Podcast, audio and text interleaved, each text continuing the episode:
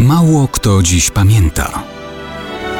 Datownik historyczny prezentuje Maciej Korkuć.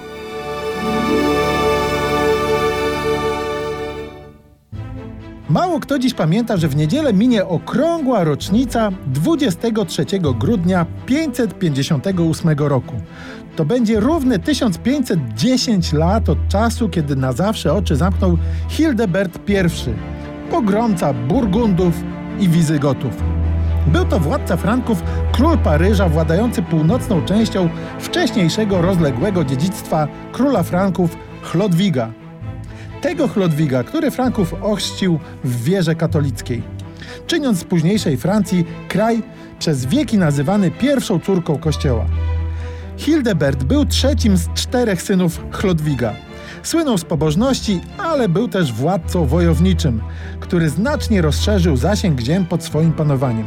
To były czasy, kiedy ziemie Franków rządzone przez Hildeberta I i jego braci sąsiadowały na południowym wschodzie z dużym królestwem Burgundii, a na południu z jeszcze rozleglejszym królestwem Wizygotów. To obejmowało cały Półwysep Iberyjski. Mimo, że Wizygoci byli ochrzczeni w obrządku ariańskim, siostra Hildeberta, Klotylda, została wydana za wizygockiego króla Amalaryka. Pozostała przy wierze katolickiej. To było jednak dla niej źródłem wielu przykrości i poniżeń na mężowskim dworze. W pewnym momencie miara się przebrała. Jest rok 531. Klotylda wzywa pomocy. Hildebert zbiera armię i rusza na ratunek. Uderza na Wizygotów, a Malaryk ginie w bitwie. Siostra zostaje odesłana do Paryża. Hildebert wypiera Wizygotów definitywnie za Pireneje.